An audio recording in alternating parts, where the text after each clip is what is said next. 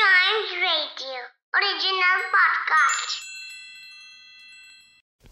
ਇਹ ਸਾਖੀ ਦਸਵੇਂ ਪਾਤਸ਼ਾਹ ਸ੍ਰੀ ਗੁਰੂ ਗੋਬਿੰਦ ਸਿੰਘ ਜੀ ਦੀ ਜੀਵਨੀ ਤੋਂ ਲਿੱਤੀ ਗਈ ਹੈ ਇਸ ਸਾਖੀ ਦਾ ਨਾਂ ਗੁਰੂ ਗੋਬਿੰਦ ਸਿੰਘ ਅਤੇ ਸੇਵਾ ਦੀ ਮਹਿਮਾ ਹੈ ਦਸਵੇਂ ਗੁਰੂ ਗੁਰੂ ਗੋਬਿੰਦ ਸਿੰਘ ਜੀ ਨੇ ਸਾਨੂੰ ਸਾਰਿਆਂ ਨੂੰ ਆਪਣੇ ਅੰਦਰ ਦੇ ਹਿਰਦੇ ਨੂੰ ਸਮਝਣ ਲਈ ਇੱਕ ਅਜੀਬ ਕੋਤਕ ਰਚਿਆ।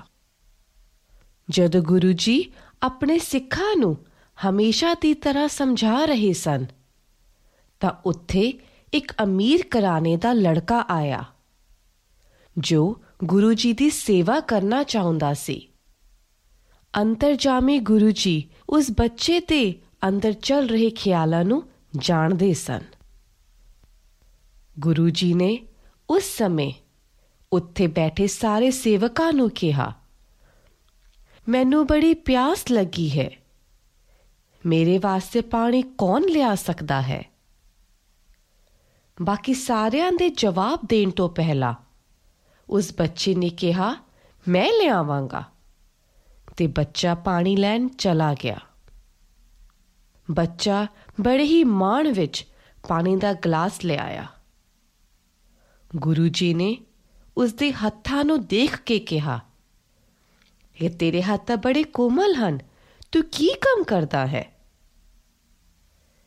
ਬੱਚੇ ਨੇ ਜਵਾਬ ਦਿੱਤਾ ਕਿ ਮੇਰੇ ਮਾਤਾ-ਪਿਤਾ ਕੋਲ ਬੇਅੰਤ ਪੈਸਾ ਹੈ ਇਸ ਲਈ ਮੈਨੂੰ ਕੋਈ ਕੰਮ ਕਰਨ ਦੀ ਲੋੜ ਨਹੀਂ ਹੈ ਮੈਨੂੰ ਜਦੋਂ ਵੀ ਕਿਸੇ ਚੀਜ਼ ਦੀ ਲੋੜ ਹੁੰਦੀ ਹੈ ਮੈਂ ਨੌਕਰਾਂ ਨੂੰ ਕਹਿ ਦਿੰਦਾ ਹਾਂ ਇਹ ਸੱਚ ਹੈ ਕਿ ਉਸ ਦੇ ਮਾਤਾ-ਪਿਤਾ ਨੇ ਉਸ ਨੂੰ ਵਿਗਾੜ ਦਿੱਤਾ ਹੈ ਉਸ ਨੂੰ ਕੋਈ ਵੀ ਕੰਮ ਕਰਨ ਦਿੱਤਾ ਨਹੀਂ ਜਾਂਦਾ ਇਥੋਂ ਤੱਕ ਕਿ ਉਹ ਆਪਣਾ ਕਮਰਾ ਵੀ ਸਾਫ਼ ਨਹੀਂ ਕਰਦਾ ਉਹ ਬੜੀ ਸੌਖੀ ਜ਼ਿੰਦਗੀ ਬਿਤਾ ਰਿਹਾ ਹੈ ਦੂਸਰੇ ਲੋਕ ਉਸ ਲਈ ਕੰਮ ਕਰ ਰਹੇ ਹਨ ਤੇ ਉਹ ਆਰਾਮ ਕਰ ਰਿਹਾ ਹੈ ਗੁਰੂ ਜੀ ਨੇ ਪੁੱਛਿਆ ਕਿ ਤੂੰ ਕਦੇ ਕੰਮ ਨਹੀਂ ਕੀਤਾ ਉਸਨੇ ਕਿਹਾ ਸੱਚੇ ਗੁਰੂ ਜੀ ਤੁਹਾਡੇ ਤੋਂ ਪ੍ਰਭਾਵਿਤ ਹੋਇਆ ਹਾਂ ਤੁਸੀਂ ਪਹਿਲੇ ਵਿਅਕਤੀ ਹੋ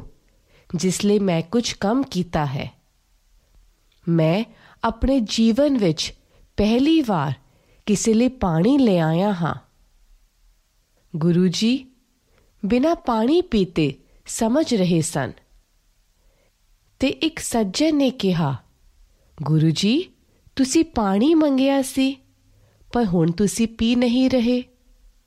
ਹੁਣ ਤੁਹਾਨੂੰ ਪਿਆਸ ਨਹੀਂ ਹੈ? ਤਾਂ ਗੁਰੂ ਜੀ ਨੇ ਕਿਹਾ, ਮੈਂ ਇਹ ਪਾਣੀ ਨਹੀਂ ਪੀਵਾਂਗਾ, ਕਿਉਂਕਿ ਇਹ ਗੰਦਾ ਹੈ। ਉਹ ਬੱਚਾ ਗੁਰੂ ਜੀ ਦੇ ਭਾਵ ਨੂੰ ਸਮਝ ਨਹੀਂ ਸਕਿਆ ਤੇ ਕਹਿਣ ਲੱਗਾ हे ਸੱਚੇ ਗੁਰੂ ਜੀ ਤੁਹਾਨੂੰ ਵਿਸ਼ਵਾਸ ਨਾਲ ਕਹਿ ਸਕਦਾ ਹਾਂ ਕਿ ਇਹ ਪਾਣੀ ਗੰਦਾ ਨਹੀਂ ਹੈ।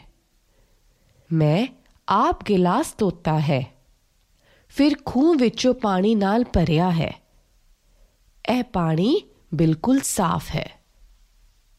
ਤਾਂ ਗੁਰੂ ਜੀ ਨੇ ਸਮਝਾਇਆ ਕਿ ਤੇਰੇ ਗੰਦੇ ਹੱਥਾਂ ਨੇ ਪਾਣੀ ਗੰਦਾ ਕਰ ਦਿੱਤਾ ਹੈ। ਉਹ ਬੱਚਾ ਬੜਾ ਹੈਰਾਨ ਹੋਇਆ ਤੇ ਕਹਿਣ ਲੱਗਾ ਕਿ ਤੁਸੀਂ ਚਿੰਤਾ ਨਾ ਕਰੋ। ਮੈਂ ਆਪਣੇ ਹੱਥ ਪਹਿਲਾਂ ਸਾਫ਼ ਕੀਤੇ ਸੀ, ਫਿਰ ਗਿਲਾਸ ਵਿੱਚ ਪਾਣੀ ਭਰਿਆ ਸੀ ਤੇ ਸਿੱਧਾ ਤੁਹਾਡੇ ਕੋਲ ਆਇਆ। ਸੋ ਪਾਣੀ ਬਿਲਕੁਲ ਸਾਫ਼ ਹੈ। ਤਾਂ ਗੁਰੂ ਜੀ ਨੇ ਸਮਝਾਇਆ ਕਿ ਹੱਥ ਕੰਮ ਕਦਰ ਨਾਲ ਪਵਿੱਤਰ ਹੁੰਦੇ ਹਨ। ਪਰ ਤੇਰੇ ਹੱਥਾਂ ਨੇ ਕਦੇ ਕੰਮ ਹੀ ਨਹੀਂ ਕੀਤਾ। ਇਸ ਲਈ ਇਹ ਗੰਦੇ ਹਨ।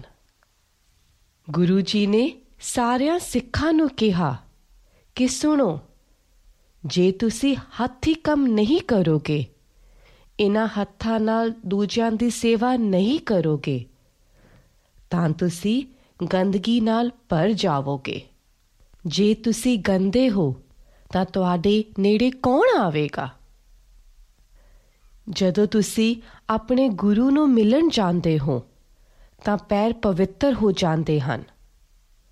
ਜਦੋਂ ਹੱਥਾਂ ਨਾਲ ਤੁਸੀਂ ਸੇਵਾ ਕਰਦੇ ਹੋ, ਤਾਂ ਤੁਹਾਡੇ ਹੱਥ ਪਵਿੱਤਰ ਹੋ ਜਾਂਦੇ ਹਨ। ਸੇਵਾ ਕਰਨੀ ਹੀ ਅਸਲੀ ਜ਼ਿੰਦਗੀ ਹੈ। ਗੁਰੂ ਜੀ ਦੇ ਇਹਨਾਂ ਸ਼ਬਦਾਂ ਨੇ ਉਸ ਬੱਚੇ ਦੇ ਹਿਰਦੇ ਨੂੰ ਵਿਨ ਲਿਆ। ਉਹ ਸੋਚਣ ਲੱਗਾ ਕਿ ਹੁਣ ਮੈਂ ਇੱਕ ਅੱਛਾ ਇਨਸਾਨ ਬਣਾਂਗਾ।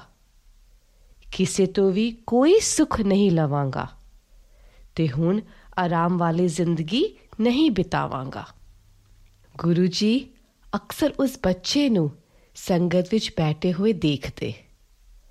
ਗੁਰੂ ਜੀ ਨੇ ਮੁਸਕਰਾਉਂਦੇ ਹੋਏ ਫਿਰ ਕਿਹਾ ਕਿ ਮੈਨੂੰ ਬੜੀ ਪਿਆਸ ਲੱਗੀ ਹੈ। ਮੈਨੂੰ ਪਾਣੀ ਕੌਣ ਪਿਲਾਏਗਾ?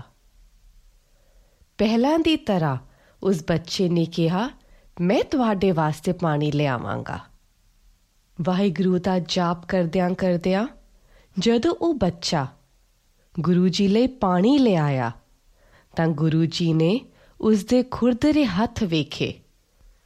ਉਸ ਦੀ ਨਿਮਰਤਾ, ਪਿਆਰ ਅਤੇ ਸੇਵਾ ਭਾਵ ਨੂੰ ਵੇਖ ਕੇ ਮੁਸਕਰਾਏ ਤੇ ਕਿਹਾ ਕਿ ਇਹ ਪਾਣੀ ਹੁਣ ਪਵਿੱਤਰ ਹੈ ਤੇ ਗੁਰੂ ਜੀ ਨੇ ਉਸੇ ਵੇਲੇ ਪਾਣੀ ਪੀ ਲਿਆ ਉਸ ਬੱਚੇ ਨੇ ਗੁਰੂ ਜੀ ਲਈ ਉਹ ਪਿਆਰ ਮਹਿਸੂਸ ਕੀਤਾ ਜੋ ਪਹਿਲਾਂ ਨਹੀਂ ਸੀ ਉਸ ਦਾ ਹਿਰਦਾ ਹਮੇਸ਼ਾ ਲਈ ਗੁਰੂ ਜੀ ਦਾ ਹੋ ਗਿਆ ਸਾਨੂੰ ਇਹ ਸਾਖੀ ਤੋਂ ਇਹ ਸਿੱਖਿਆ ਮਿਲਦੀ ਹੈ ਕਿ ਇਨਸਾਨ ਨੂੰ ਮਿਹਨਤ ਕਰਨੀ ਚਾਹੀਦੀ ਹੈ ਪਹਿਲੀ ਪਾਤਸ਼ਾਹੀ ਗੁਰੂ ਨਾਨਕ ਦੇਵ ਜੀ ਨੇ ਵੀ ਸਾਨੂੰ ਆਪ ਖੇਤੀ ਕਰਕੇ ਕਿਰਤ ਕਰਨ ਦਾ ਰਸਤਾ ਦਿਖਾਇਆ ਜੇ ਤੁਸੀਂ ਛੋਟੇ ਬੱਚੇ ਹੋ ਤਾਂ ਤੁਹਾਨੂੰ ਪੜ੍ਹਾਈ ਦੇ ਨਾਲ-ਨਾਲ ਆਪਣੇ ਵੱਡਿਆਂ ਦੀ ਤੇ ਲੋੜਵੰਦਾਂ ਦੀ ਸੇਵਾ ਕਰਨੀ ਚਾਹੀਦੀ ਹੈ